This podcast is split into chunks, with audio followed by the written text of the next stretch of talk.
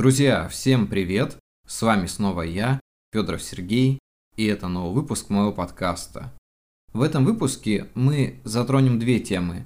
Первая – это заметки во время написания книги, либо просто сбора каких-то определенных идей для вашего творчества и получения информации. Второе я считаю особенно важным, потому что в наше время довольно много разных источников, которые порой либо противоречат друг другу, либо являются чем-то загроможденным. Но в этом случае есть свои выходы, и мы поговорим об этом сегодня, я не буду сбегать вперед, давайте все же начнем по порядку. И начнем мы с заметок. Заметки играют очень важную часть в творчестве по одной простой причине, потому что это помогает нам записывать куда-то идеи, полученные во время прихода вдохновения, либо какой-то информации, которую мы услышали, и думаем, что она нам действительно важна. В частых случаях так оно и бывает. И также это является ключом для того, чтобы добавить в ваше творчество какие-то прекрасные идеи, так сказать, какие-то изюминки. К примеру, я очень долгое время веду заметки на своем телефоне. Мне приходит в голову какая-то мысль, или я вдруг где-то услышу какую-то умную вещь, которая мне очень понравилась, будь это цитата из фильма, или из книги, или просто в разговоре. Если меня это цепляет, то я обязательно это записываю. В дальнейшем это является частью того, что вы можете читать в моих рассказах. Потому что иногда нужно добавить какое-то определенное место, какую-то мысль. И тогда я просто открываю заметки, пролистываю, нахожу то, что было мною замечено, и, естественно, использую это в правильном русле. Заметки, по своей сути, это идеи, которые могут прорасти в дальнейшем во что-то большее. Допустим, когда я писал «Вселенский район спального масштаба», я очень часто записывал какие-то интересные наблюдения. И в дальнейшем они были добавлены туда, переработаны, переделаны, но все же являлись частью того, что я бы хотел увидеть. И даже сейчас, если я просто возьму в руки телефон и открою заметки, я примерно буду знать, о чем я напишу сегодня вечером. Это не только хорошая мысль, но и копилка для того, чтобы в дальнейшем ее немножко растрясти, взять оттуда пару золотых монет и обогатить свой творческий потенциал. При этом данную информацию нужно в дальнейшем фильтровать, потому что бывает такое, что какая-то вещь на первый взгляд кажется очень умной, размеренной, и ее можно использовать для того, чтобы создать нечто прекрасное. Иногда это так не работает. Знаете, бывает такое, что мозг нас просто-напросто обманывает. Особенно, когда ночью ты услышишь какую-то хорошую песню, услышишь оттуда цитату, тебя это зацепит, и ты вроде проведешь с этим прекрасные мгновения, а наутро ты понимаешь, что это какая-то бессмыслица. Это как писать хорошую книгу, допустим, записывая главу, утром ее переделывая, понимаешь, что ты написал какой-то бред. Такое тоже вполне бывает, и нужно на это обращать внимание. Хотя, знаете, иногда мне кажется, что ты сам себе противоречишь, когда говоришь, что ты написал какой-то бред, потому что, по сути, это может быть для кого-то чем-то довольно интересным, и даже цепляющим. Я думаю, что это какие-то субъективные оценки вещей, ну, в принципе, как и этот подкаст, потому что вы можете соглашаться или не соглашаться со мной, это уже ваше личное дело, поэтому я просто выражаю свою мысль.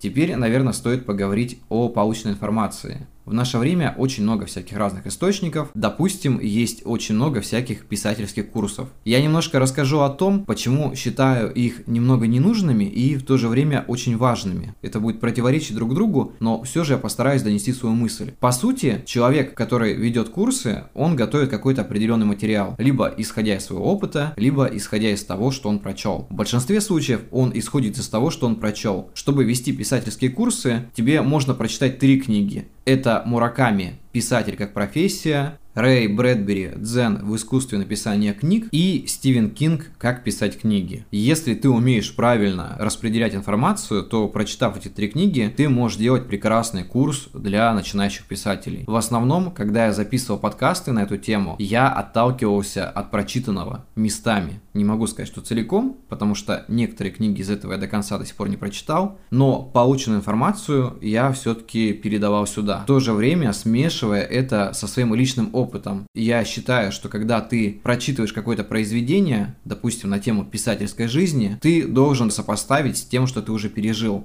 Потому что у каждого человека, который пишет, были определенные мысли о том, как продолжить свое развитие. Или он просто получал какой-то опыт, исходя из того, что он писал, получал какую-то обратную связь, делал какие-то умозаключения после написания своей книги, потому что человек, который пишет большие объемы, ему приходится это перечитывать по несколько раз. И тогда в дальнейшем он понимает, где были его оплошности, он может поделиться какими-то ошибками, рассказать о том, какие выводы он из этого сделал, какие уроки усвоил. Потому что бывает такое, что человек тупо создает какой-то курс или гайд о том, как стать писателем. И я хочу раскрыть вам страшную тайну в этом подкасте, но никакого гайда о том, как стать писателем, в природе не существует. Все это личный опыт. Вы можете просто брать что-то нужное для себя и, отталкиваясь от этих знаний, что-то делать, писать, работать над собой. Но при этом вы не можете просто взять этот гайд и тупо стать писателем, потому что это так не работает. Потому что стать писателем можно только в том случае, когда ты что-то пишешь. По-другому это никак не работает. Это метод проб и ошибок, это бесконечное стенание, это поиски себя, и в дальнейшем это успехи, к которым ты придешь, когда все-таки совладаешь с собой и поймешь, куда ты двигаешься и правильно ты двигаешься или нет. Писательские курсы, да, они могут помочь, они могут дать вам какие-то элементарные уроки, но в основном это просто сотрясание воздуха. Это люди, которые хотят на чем-то заработать, не больше.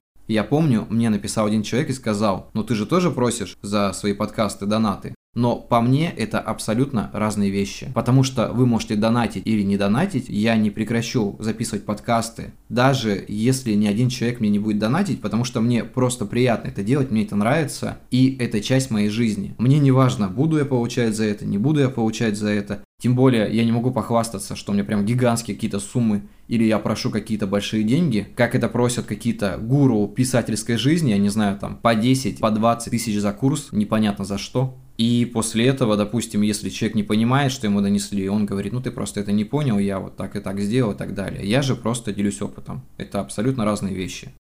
По поводу информации, я думаю, что не так сложно найти информацию, которую вам предлагают купить за деньги, потому что эти люди тоже берут откуда-то эту информацию, и в частых случаях это просто несколько статей, это ролики на ютубе. И ваша цель не в том, чтобы брать и покупать эту информацию, а в том, чтобы слушать разных людей, находить какие-то нужные вещи для себя, записывать их и создавать для себя, знаете, такую настольную книгу по писательству. Лично для себя, лично для своего опыта. И в дальнейшем вы будете это пробовать, вы будете над этим работать, прикладывать какие-то усилия, чтобы это начало помогать вам двигаться дальше. И тогда вы поймете, что любую информацию, абсолютно любую, кроме, конечно, засекреченной, хотя, я думаю, даже и такую можно достать, если у тебя есть желание искать это. Потому что, как говорит древняя поговорка, кто ищет, тот всегда найдет. Хочется добавить, что лишний раз лучше вести какие-то определенные конспекты и выделять моменты, которые действительно для тебя важны. То есть не так, что ты посмотрел там десять роликов и взял оттуда кучу информации, и у тебя началась каша в голове, а именно самое нужное. И тогда в дальнейшем тебе будет проще это все распределять и запоминать. Я думаю, что имеет смысл сказать, что так или иначе нужно делиться своим опытом. И, кстати, подобные вещи очень сильно помогают вести писательские блоги, если вы хотите набрать аудиторию. То есть вы должны выкладывать не просто рассказы, а делиться тем, что вы научились, какие-то делать выводы. Пускай они будут красочные, философские, иногда с какой-то яркой такой ноткой, и это будет привлекать людей в любом случае. Им будет интересно узнать что-то о вас и о вашем мировоззрении и опыте.